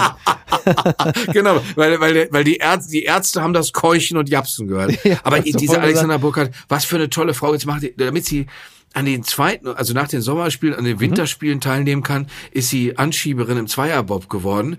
Was für eine tolle, äh, souveräne junge Frau. Also ganz, ganz beeindruckend. Und äh, ja, wie gesagt, warum dann immer hingehen und sagen, hi, hi, hi, wir machen einen Film über Boris Becker und Matthias Döpfner macht auch mit. Gucken mal, wer da spricht. Ganz großes Sorry ein Text von Cornelius Pollmer in der Süddeutschen über Fehlerkultur. Kimmich Lauterbach, wir alle, das Leben gibt es nicht ohne den Irrtum. Wie damit umgehen? Ein paar in Klammern, hoffentlich richtige Gedanken zu moderner Fehlerkultur. Der äh, verlässlich großartige Cornelius Pollmer hat äh, sich die Beispiele Kimmich, ne, also das große äh, Hin und Her beim Thema Impfen und sich äh, öffentlich infizieren, äh, um, um Entschuldigung bitten und dann gelobt werden, sich fürs Impfen lassen wollen. Dann haben wir Karl Lauterbach, der die Impfpflicht erst ausgeschlossen hat und dann irgendwann sagt, also doch, ich würde es also dringend empfehlen. Und das sind ja nur wenige äh, Beispiele von vielen, wo es um öffentlichen Versuch und Irrtum und um das Entschuldigen und das um Entschuldigung bitten äh, geht. Und äh, Polmar schreibt, das Problem echter Irrtümer ist ohnehin, dass zuweilen Akteure versuchen, ihre fahrlässig oder mutwillig begangenen Fehler im Nachhinein als Irrtümer zu tarnen. US-Präsident Clinton und sein Umgang mit der publik gewordenen sexuellen Beziehung zu der damaligen Praktikantin Monika Lewinsky, Joschka Fischer und wahlweise die Polizistenprügel oder Visa-Affäre, Margot Käßmann und die 1,54 Promille Blutalkoholkonzentration vor, an und nach der roten Ampel, Karl Theodor zu Gutenberg und seine Doktorarbeit. Es war schon für das Publikum immer faszinierend zu beobachten, wie weit dieses öffentliche Personal oft zu gehen bereit ist, bevor die Flucht vor den eigenen Fehlern ein Ende hat und Irrtümer öffentlich eingestanden werden. Ich glaube, das Musterbeispiel für misslungene Fehlerkultur und die von mir jetzt jüngst aufgeworfene These, dass weniger der Fehler das Problem ist, als die Kommunikation eben dessen, ist vermutlich der zurückgetretene Bundespräsident Christian Wulff, der gezeigt hat, wie es nicht laufen kann. Oder liege ich da so falsch in meiner Annahme? Also ich finde, das ist ein ganz äh, schwieriges Thema, weil mich interessiert gar nicht so sehr, dass Christian Wulff da Fehler gemacht hat. Das ist ja rauf und runter beschrieben. Mhm. Ich finde daran interessanter, wie unsere ja, Branche. Also exzessiv also, sogar, ne? Äh, ja, genau. Also unsere unsere Branche ist das. Da gibt es ein ganzes Buch vom ARD-Kollegen Michael Göttschenberg drüber. Mhm. Der böse Wolf heißt das und äh, das ist niederschmetternd, weil da. Also weniger der Fehler als die Berichterstattung darüber. Ah, das ist das das war das war ja widerwärtig. Das war ja wirklich wirklich widerwärtig. Also da könnte man ja vor bei Journalisten. ja, bei Wolf, ja, ja. da, da gibt's auch Folgebeispiele von. Bei Armin Laschet hatte das auch mhm. äh, ekelerregende Auswüchse, weil ich habe Journalisten persönlich gefragt, Journalistinnen vor allen Dingen auch immer wieder. Glaubst du äh, oder welche Beweise hast du dafür, dass Armin Laschet das Leid der Menschen im Ahrtal so egal war, dass er darüber gelacht hat? Mhm. Glaubst du, dass er wirklich aus voller Überzeugung darüber gelacht hat? War das denn eine äh, ernsthafte Annahme in manchen Texten? Das, nein, nein, das ist die, das ist die Unterstellung, die damit einhergegangen wird. Guckt ihn euch an, da lacht er, mhm. da lacht er. Er hat den Ernst der Lage nicht begriffen, ist ein Karnevalist, weil jeder äh, x-beliebige Schreiber, der, der aus, äh, was weiß ich, aus Hannover, Hamburg oder schlimmer noch aus Berlin kommt, ist ja der Meinung, dass jemand, der rheinischen Akzent spricht, ist zwangsläufig Karnevalist. Und niemand in Berlin macht sich Im Falle bewusst, von Armin Laschet natürlich jetzt nicht äh, falsch, die Annahme, ne? Ja, weil eben dass nicht der Karnevalist nur. ist. Der, der, ja, ja, nicht, nicht nur. nur. Ja, gut. Ja, nicht ja, nur. Und der, der ist der, der ist der Ministerpräsident zu dem Zeitpunkt, als er Kandidat wurde, Ministerpräsident des wirtschaftlich bedeutsamsten Bundeslandes der Bundesrepublik Deutschland gewesen. Das würde alleine in der Liste der großen Volkswirtschaften der Welt auftauchen, würde sich Nordrhein-Westfalen abspalten. Mhm. Das, äh, solche Sachen sind aber dem einen oder anderen Berichterstatter entgeht das mal, weil es, weil er sagt, das ist da sowieso alles hässlich, da muss ich gar nicht hin. Äh, und, und bei Wolf war, da, war das ähnlich unangenehm. Äh, deswegen, ich weiß von Leuten aus großen Unternehmen, dass die sagen, sollte uns ein Fehler passieren, ja. dann werden wir vor allen Dingen eins nicht machen. Wir werden die ganz sicher nicht dem Affen Zucker geben, sondern wir werden von da ab beginnen, diejenigen, die dann Fragen stellen, Fragenkataloge schicken, mit zwei Sätzen abzuspeisen. Und schon gar nicht stellen wir uns vor irgendeine Kamera, weil wir haben dann ab da sowieso keine Chance mehr. Ja, ja. Weil die dann mit, die, die, da gibt es Investigativmagazine, die sind so übel. Das sage ich mit voller Überzeugung, weil ich teilweise dabei war, wie die da ihre Sachen machen. Und mhm. äh, äh das ist so, das ist so niederträchtig. Da geht es wirklich darum, Leute fertig zu machen. Und du redest aber jetzt gar nicht mal von der Bildzeitung, nehme ich an. Ach, die Bildzeitung ist mir egal. Die Bildzeitung macht mhm. ihr Ding. Die Bildzeitung ist die Bildzeitung viel beschrieben. Naja, weil, weil die Bildzeitung natürlich bekannt bekannt ist, ne, für die Art der ähm, ja, aber, aber nur, Hetze äh, der der Spaltung und auch des des Fertigmachens von anderen. Sie sie werden ja in der öffentlichen ja. Wahrnehmung häufig als äh, nahezu als hätten sie da eine eine exklusive Stellung bezogen. Ja, und, und die und, haben sie, die haben sie nicht. Die haben sie nicht. Also da, da, da, da kann dann jeder, der das, der diesen Vorwurf erhebt, also ich, ich habe mit der Bildzeitung auch nichts am Hut mhm. und ich äh, finde das auch natürlich alles andere als hübsch, was da in dieser Zeitung steht. Das ist aber jetzt auch nichts Neues, weil die Bildzeitung hat, hat genug Fleisch angeboten, dass sich da, dass meinetwegen jemand wie Wallraff sich da einschmuggeln konnte und hat eine Aufdeckungsgeschichte drüber gemacht. Aber beim Monitor äh, schleicht sich ja keiner ein, ja. weil da der Redaktionsleiter Herr Restle von Haus aus behauptet, er würde sowieso zu den Grundguten gehören und da habe ich so meine Zweifel. Mhm. Und das, das, das gilt auch für andere Leute und deswegen Krisenkommunikation. Also glaubst du, glaubst du, dass dort auch wirklichkeitsverzerrend berichtet wird, weil zum Wohle der Geschichte das ein oder andere Detail weggelassen wird, weil das die Erzählung, die man gerne oder die man entworfen hat, sich dann nicht so sauber von A nach B nach C durcherzählen lässt. Ist genau, es das? genau. Es ist sogenannter Thesenjournalismus. Meine These steht fest und die bebildere ich anschließend. Und Wirklichkeitsverzerrend ist es insofern nicht, als dass das, was da abgebildet wird, was man dann da sieht, mhm. ist die Wirklichkeit, wie die Redakteurinnen und Redakteure das wahrnehmen. Ja, okay. Also deswegen Na, ist das, das ist schon, das ist ein Ausdruck. Das ist ja zumindest aufrichtig. Natürlich, es ist ein Ausdruck von deren Wirklichkeit, aber es ist natürlich trotzdem problematisch, äh, weil, weil es nichts damit zu tun hat, was tatsächlich geschieht. Weil es Schreiben, was ist, große Losung des Spiegel, bei, bei denen ist das auch so eine Sache. Also wenn ich überlege, wenn die jetzt schon alles fertig gemacht haben und vor allem, wenn ich dann überlege, bei dem äh, Investigativ in die Brust werfen, wie sie das teilweise tun, wenn du dann weißt, wen sie nicht fertig gemacht haben, obwohl du mhm. weißt als, als Medienheini, wer da alles sein übles Süppchen kocht, dann hast du mit der Selbstgerechtigkeit von diesen Leuten Schwierigkeiten. Das ist für mich persönlich ein Thema, weil ich ganz oft bei Journalistenpreisen gearbeitet habe. Entweder ja. als Moderator oder häufiger noch als Moderationsluder, also jemand, der da die ganzen Moderationen für denjenigen Prominenten, der das Moderator, der das präsentiert, zusammengeschrieben hat. Und mhm. ich kenne diese Rituale. Ja. Ich kenne diese Rituale der, der berauschten Selbstverliebtheit.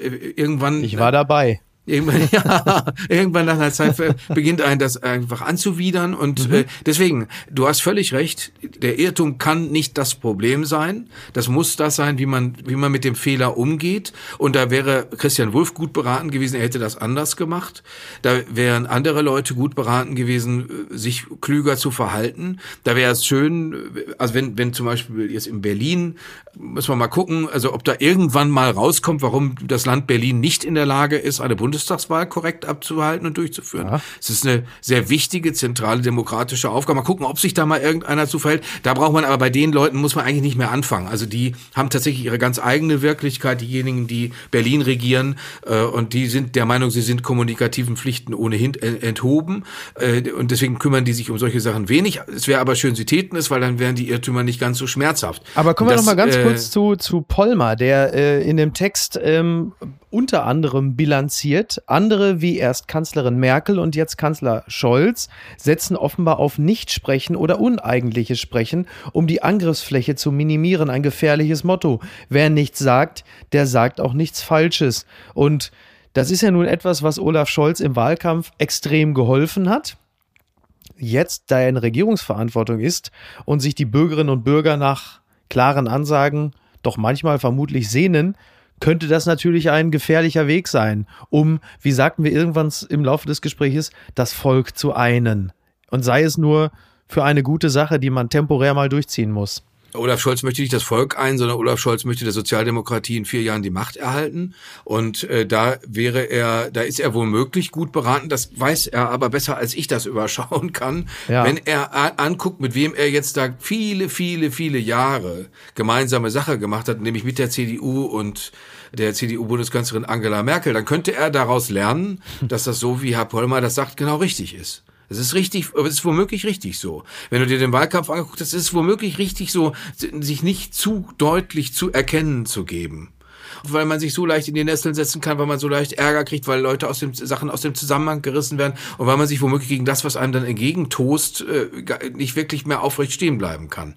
Also deswegen, vielleicht hat er für sich entschieden, dass das der richtige Weg ist. Es ist ein fürchterlicher Weg, das ist, muss man auch sagen. Das war unter Angela Merkel furchtbar. Mhm. Es ist furchtbar, dass die Frau erst gegen Ende ihrer, ihrer Regierungszeit oder ganz zwischendurch, wo dann alle wirklich danach gelächzt haben, mal zu so einer klitzekleinen Klarheit ja. äh, äh, bereit war, wie dann ist das nicht mehr mein Land seinerzeit. Mhm. Äh, und, und das gab es ja hin und wieder mal, aber ganz, ja. ganz selten. Und, und Olaf Scholz hat, glaube ich, auch, wenn man die Regierungserklärung jetzt äh, zugrunde legt, äh, aus der aus der jetzt schon vergangenen Woche, dann äh, kann man nur sagen, dass ihm ist das auch am liebsten, wenn wenn die deutsche Öffentlichkeit scheintot ist. Das findet er am angenehmsten, weil dann äh, passiert ihm nichts. Die gute Tat des Tages ist das Besuchen eines Konzertes, in dem Falle das Besuchen eines Genesis-Konzertes. Und wir waren gerade bei der uneigentlichen Sprache. Dann kommen wir doch jetzt mal zu dem Vertreter einer sehr deutlichen Sprache. Oliver Polak hat einen Text über dieses Genesis-Konzert im Spiegel geschrieben. Phil Collins mit Genesis live in New York. Muss das sein, Alter? Aber ja, er kann nicht mehr stehen, doch er singt. Phil Collins tritt mit seiner alten Band auf. Genesis, natürlich geht es um Musik, aber vor allem um das, was uns alle verbindet. Sterblichkeit. Ich hatte meine 94-jährige Tante Ilse aus New York seit zwei Jahren nicht mehr in die Arme nehmen können. Oft hatte ich über ihren Tod nachgedacht, was angesichts ihres hohen Alters nicht abwegig erschien. Sie ist einer der wichtigsten Menschen in meinem Leben. Und dann beschreibt er, wie er am Rande dieses Besuches seiner Tante in New York, wie er auch auf das Konzert gegangen ist von Genesis im Madison Square Garden und er schreibt, wie er im gelben Taxi auf dem Weg nach Manhattan unterwegs ist. Auf meinem Telefon läuft That's All, ein Genesis-Song von 83, in dem Collins singt I can feel a thing from my head down to my toes. Heute, fast 40 Jahre später, nach einer missglückten Rücken- und Halswirbeloperation, fühlt Collins wirklich nicht mehr viel. Er hat mit Taubheit in den Händen und Füßen zu kämpfen. That's all? Ist das alles? Er war schon fast tot. Der Titel seiner letzten Tour, Not Dead Yet. Er hatte sich nach einer weiteren Trennung beinahe totgesoffen. Auch über seinen Tod hatte ich nachgedacht. Und es folgt ein, wie immer eigentlich, wenn Oliver Polak über Dinge schreibt, die ihm etwas bedeuten, speziell Musik, ein toller Text über ein Konzert einer Band, äh, die wir eigentlich schon abgeschrieben hatten, mit einem Sänger, von dem wir nun wirklich nicht mehr davon ausgegangen sind, dass er körperlich noch in der Lage ist, äh, auf eine Bühne zu gehen oder zumindest es dort auszuhalten. Aber es scheint gelungen zu sein. Oliver Polak war ganz berührt. Und die Frage, die im Raum steht, ist, äh, ist es eigentlich zulässig, als Künstler, Künstlerin dem Publikum den eigenen Verfall zuzumuten. Ja, aber wo spreche ich natürlich auch dich an, Jörg. Da spreche ich auch dich an. Ich meine, ich sehe dich ja.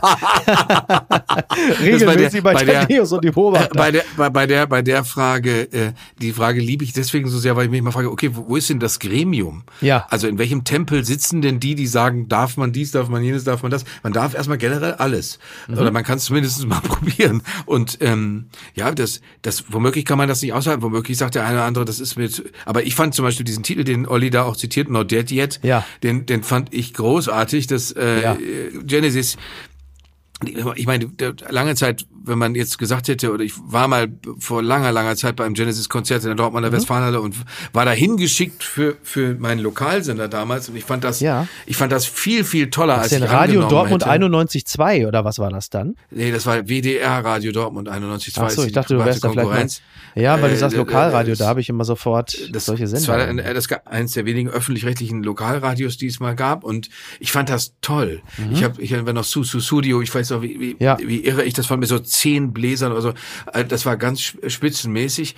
Mein Bruder hat mich dann äh, an die viel früheren Genesis-Stücke, wo Peter Gabriel noch dabei war, herangeführt. Ist 1975 und, nur, ne? Das ist, der ist ja, ja noch ja, früher weg gewesen. aber ich, ich muss dir ehrlich, ich muss dir ehrlich sagen, Miki, ich, wenn Olli Polak äh, dahin fährt zu so einem Konzert und wenn Olli Polak als nächstes zu einem ABBA-Konzert führe oder wenn wenn Olli Polak als nächstes äh, zu einer Aufführung von Sound of Music äh, im Original weiß der Schinder wohin führe, ja. ich würde mir das ich würde das immer alles mit Begeisterung lesen und wäre anschließend der Meinung also wäre anschließend genau der Meinung von Olli Polak, weil was mir ja. an dem das hast du gerade angedeutet, was mir was mir daran immer so gut gefällt ist, anders als andere, anders mhm. als die Leute, die immer die nur Häme und Hohn ja.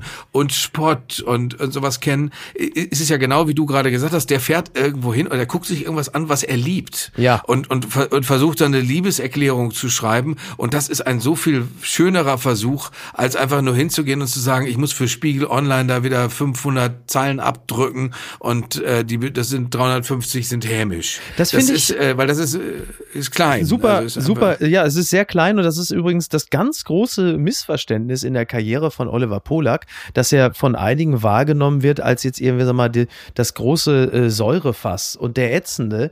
Oliver Polak ist, ist eigentlich eine Legende der Leidenschaft in, in der deutschen Popkultur, in, in der deutschen Kunstszene. Ist ein ganz großer öffentlich Liebender.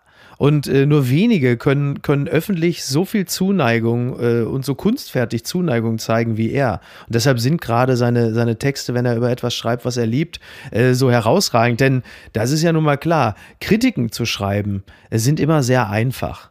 So, äh, Verrisse. Verrisse liest man gern. Der Mensch äh, liebt es, äh, es zu lesen, wenn andere niedergemacht werden. Da braucht es, äh, da bedarf es keiner großen Kunstfertigkeit. Aber Dinge positiv zu finden und das auch im Zweifel mit einer gewissen Liebe zur Sprache, das ist ja eigentlich die wahre Kunst. Und ich finde, das ist, äh, das, das, das schafft er regelmäßig sehr herausragend. Ja, das ist ganz große Klasse.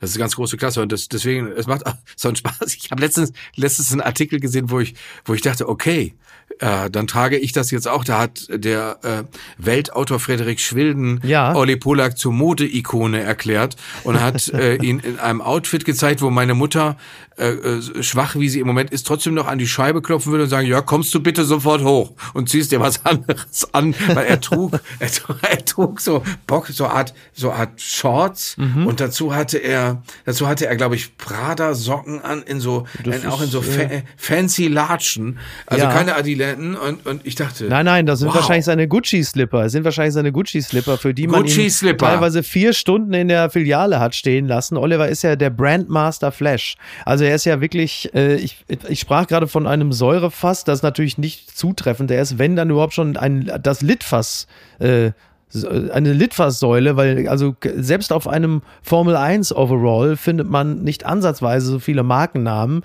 wie äh, auf einem durchschnittlichen Dienstags-Mittags-Outfit von Oliver Polak. er ist also sehr verführbar, er ist sehr verführbar, was äh, Luxusmarken angeht, aber äh, auch da wieder, er hat ja seinen, ja, aber jetzt überleg mal, ja wenn, wenn, aber Stil, ne? Ja. Wenn du, wenn du einen Rolli trägst, könntest du aber auch sofort aussehen wie so ein Testimonial vom House of Gucci. Ja, wenn, bitte. Nur du siehst, du siehst so aus, wie die es auch meinen. Solange ich Olli nicht erschossen werde, weil das ist das Einzige, was mir in diesem Jahr noch fehlt. Wobei ich werde ja, ich werde wahrscheinlich nicht erschossen werden können, denn der Revolver von meiner Frau war auch in dem Koffer, den die Lufthansa verschlammt hat. da wird sie mich einfach abstechen müssen, so wie sie es, wie sie es mir schon mehrfach prophezeit hat. Ja. Oder, oder vergiften vielleicht. Frauen morden doch gerne mit Gift. Ja, aber sie ist zu Leidenschaft für Gift. Gift ist immer, das geschieht immer so planvoll und so von langer Hand vorbereitet. Sie ist eher so die Abteilung, die mich einfach mit einem Buttermesser absticht, weil äh, es sind dann meistens die simplen Dinge, die ausreichen. Aber gut, das. Äh das soll sie unter keinen Umständen machen, aber Nein. wenn sie das doch macht, dann wird sie äh, schon nach sieben Jahren, weil sie das ist ja eine Affekttat, dann entlassen. Ja, ja. Und, ja. und dann werde ich sie am Gefängnistor abholen und sagen, das war schlimm von dir, aber wir müssen jetzt nach vorne blicken. Ich dachte, du wärst längst tot. Also blicken wir doch gemeinsam nach vorne. Ähm, Promi-Bodyguard Peter Althof zieht ins Dschungelcamp 2022. Das berichtet und das behauptet der Fokus. Peter Althof äh, ist ein Personenschützer. Er wurde durch seine langjährige Arbeit neben großen Stars selbst zur Bekanntheit. Der Mann ist 66 Jahre alt, genauso alt wie Friedrich Merz also. Und äh, er ist der wohl bekannteste Promi-Bodyguard Deutschlands. Er beschützte unter anderem schon Michael Jackson oder Michael Schumacher. Da bilden sie sich jetzt ihr eigenes Urteil. Außerdem äh, Claudia Schiffer und äh, angeblich, angeblich zieht der Mann ins Dschungelcamp. Als dieser Name auftauchte, war ich hellauf begeistert, mhm. denn Peter Allhoff ist ja auch so ein bisschen so, äh, so dieses Gesicht auch der frühen 2000er, als äh, Bodyguards fast berühmter waren äh, als die Leute, die sie begleiten. Also es gibt ja nur so zwei. Ahmed Mohammed ist der eine, der immer Verona Poth damals begleitet hat. Ich glaube, äh, eigentlich gebürtiger Perser oder so, ich weiß nicht genau. Niki wird mich schelten und sagen, hallo, der Name ist doch nur typisch arabisch, ich weiß es nicht. Und äh, Peter Althoff, dieser große Franke, also Statur wie Markus Söder, ähnlicher Geltungsdrang. Weiß nicht, wie es um die Sozialprognose bestellt ist. Ich weiß nicht, inwieweit du intensiv das Line-up beim kommenden Dschungelcamp verfolgst. Lass dir aber gesagt sein, Peter Althoff ist also eine fantastische Wahl. Ja, äh, sicherlich. Aber Du bluffst, äh, ich, merke, du der- ich merke schon, du bluffst und googelst gerade panisch, Nee. um wen es sich da handelt. Nein, ich kenne ich kenn diesen Mann äh, nicht, aber ich habe tatsächlich gerade gegoogelt und sehe aber ihn, dass er auf einem sympathischen Foto mit seiner äh, wirklich reizend aussehenden Frau Sandra und dem Hund Louis und den da ich denke immer häufiger dann möchte ich auch diesen Hund haben oder hätte ich nicht doch lieber einen anderen. Also äh, äh, das, das sind dann eher Gedanken, die mich bewegen, aber wenn er ja, dann wird er ja da wahrscheinlich Leuten im Dschungel Tricks zeigen, wie man andere überwältigt und sowas. Also das ist, das ist zumindest besser, als wenn er so eine ganz, so eine ganz schweigsame Tätigkeit, wenn er jetzt Präparator wäre oder sowas. Deswegen ist er, glaube ich, als Bodyguard, ist er, ist er definitiv besser geeignet für den Dschungel. Der hat aber wirklich Naja, schon auf viele Leute Präparator wird ja. Präparator wird ja nur insofern auch nicht vonnöten sein, da ja in der Regel sowieso 70 Prozent der Leute, die da sitzen, aussehen, als seien sie bereits ausgestopft. Das hat ja doch, im, hat ja, hat ja sowieso Genau. immer so ein leicht panoptisches, panoptisches Element. Das, also von daher halte ich das natürlich wirklich für, für äh, absolut aus. Ich bin wirklich sehr gespannt, auch ob sich das Ganze überhaupt ne, aufgrund der äh, Omikron-Variante durchziehen lässt. Das Ganze soll ja in diesem, beziehungsweise im nächsten Jahr in Südafrika stattfinden.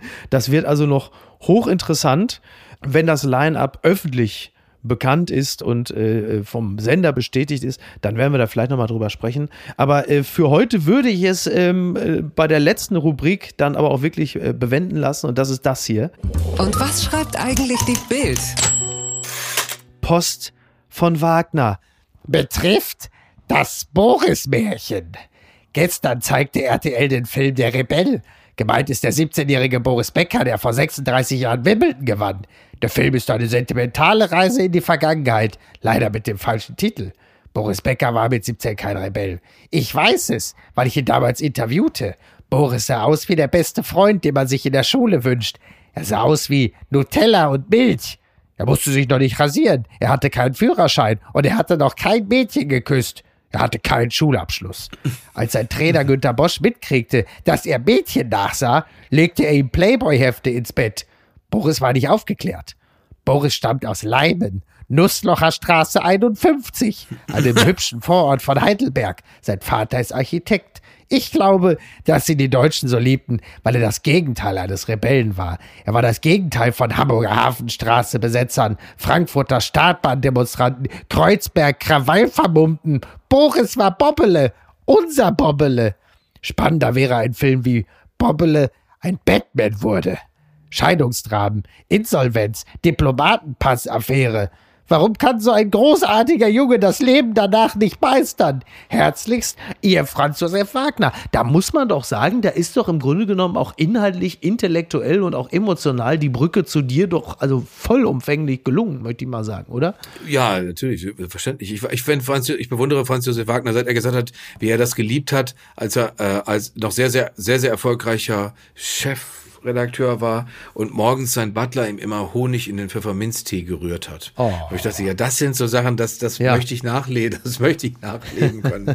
ja, aber an sich, glaube ich, hilft es nicht so viel weiter. Aber es- du liest das sehr schön vor. Ich möchte mir immer gerne von dir Franz Josef Wagner vorlesen lassen. Dann äh, soll es, dann soll es so sein. Jörg, Aber du, du, du, hast aber vorher zu tun. Du, du hast aber vorher zu tun, weil zuvor Ja, ja. rufst du bitte bei Jennifer Garner an und sagst ihr, dass ihr nichtsnutziger Ex-Ehemann Ben Affleck ja wohl Rad ab hat, dass er sagt, sie und die Ehekrise hätte ihn in den Suff getrieben. So, aber da bist Also, du jetzt, das müssen wir jetzt, aber pass auf, die, die Minute nehmen wir uns noch.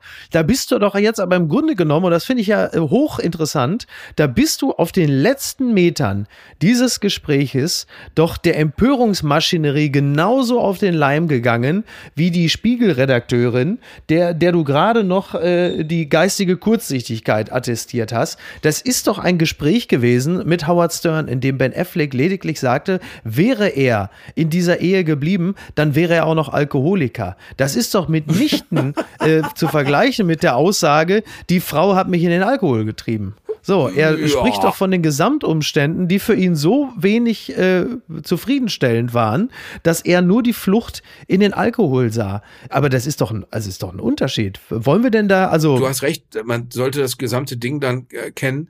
Aber wäre ich in dieser, das kann, wie, wie willst du denn das als Ehefrau anders als als massiven Vorwurf begreifen, Mickey? Ja. Ich erinnere mich an eine Freundin, die total verärgert war, als sie seinerzeit mit ihrem besten Freund geschlafen hat und der hinterher zu ihr sagte, äh, als ich mit dir geschlafen habe, habe ich gemerkt, dass ich schwul bin.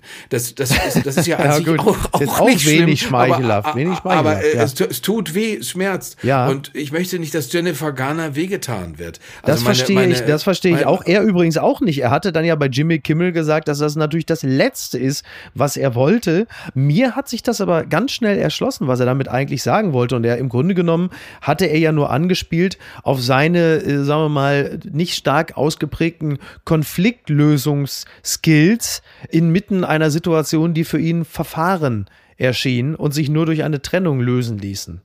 So. Ich finde auch den Satz, er hätte den Satz einfach sagen sollen, wie, wie es wirklich ist. Und das ist auch meine Sehnsucht. Wenn es nicht so ungesund wäre, wäre ich immer noch Alkoholiker. Mhm. Das ist, weil Alkoholiker zu sein, stelle ich mir an sich, also schön immer so leicht ein Sitzen zu haben, Klar. leicht runde Schuhe anhaben, das ist ja nichts Schlechtes. Das ist ja nichts, wie ist, es ist halt nur so ungesund. Ja, es ist, genau, es ist sehr, sehr ungesund, äh, äh, so hochkalorisch überdies. Was es bedeutet, sich dauerhaft zu betrinken, das äh, kann man sich ja dann in dem, in diesem Jahr erschienenen Film äh, Der Rausch von Thomas Winterberg angucken. Da kann man sich dann auch nochmal überlegen, ob das, was man jetzt über die Feiertage praktiziert, ob das ein äh, zukunftsträchtiges Modell ist. Jetzt habe ich den Spaß am Alkohol auch noch verdorben, ne? dabei hast du in deiner Kolumne, dabei, und damit schließt sich der Kreis für heute dann aber wirklich äh, vollumfänglich. Dabei hast du ja in deiner Kolumne in der Berliner Morgenpost ja sehr stark für den Rausch geworben über die Feiertage und jetzt das. Ja, ja, das ist, das ist wie ein Rettungsring. Also das, das, äh, ich habe äh, mit, äh, ich habe mit einer, das, war- das ist der, das ist der schlimmere Ratschlag für, für, für, für den habe ich bekommen von der Kulturwissenschaftlerin Madita Oeming. Die ist äh, Pornospezialistin, also auf Umwegen an die, an die Ja. Pornoforschung, also Rezeptionsforschung von Pornografie ge ge geraten. Und, und die sagte, weiter. dass äh, zu Weihnachten, weil ich sie fragte, ob man auch, ob, ob der Geist der Weihnacht Mhm. äh, auch im Pornofilm aufgegriffen werden kann oder äh, aufgefangen werden kann. Und sie sagte, na ja, es gibt halt zum Fest sehr viele, sehr viele äh, Inzestfilme. Und wo ich so dachte, ei, dann möchte ich aber doch eigentlich lieber äh, auf den guten alten Rotwein ausweichen. Das äh, finde ich richtig und ähm, gerade äh, Pornografie und die unbefleckte Empfängnis an Heiligabend passen ja auch nicht so recht zusammen. Äh, von daher, Jörg, ich, ich bedanke mich ganz herzlich. Äh, dich und mich Ebenso, werden wir ja ebenso. zeitnah bei NTV bewundern dürfen. Äh, da bist du zu Gast in meiner Sendung und wir machen einen gemeinsamen Jahresrückblick beziehungsweise eine, eine, eine kleine Vorausschau zusammen mit Laura Karasek. Da freue ich mich sehr drauf. Wir müssen den Hörerinnen und Hörern unseres Podcasts sagen, äh, wenn euch das ein bisschen sehr lang vorgekommen ist, in der ursprünglichen Variante äh, wäre das Ganze höchstens 60 Minuten lang gewesen, aber nach 55 Minuten musste diese Aufnahme ja abbrechen.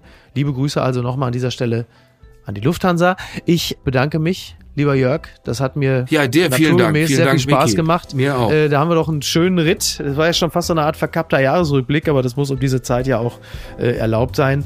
Und äh, lass es dir gut gehen, betrink dich fleißig und ich äh, hoffe und bete für dich, dass du dieses, diesen Lego-Glockenturm irgendwie doch noch geschenkt bekommen mögest. Ja, das wäre schön. Das wäre schön. Danke, Miki. Es war ganz toll. Vielen Dank. Lass dir gut gehen, Jörg. Bis denn und grüß Bye, deine bezaubernde Frau, ja? Ja, und du deine. Mach ich. Ciao, ciao.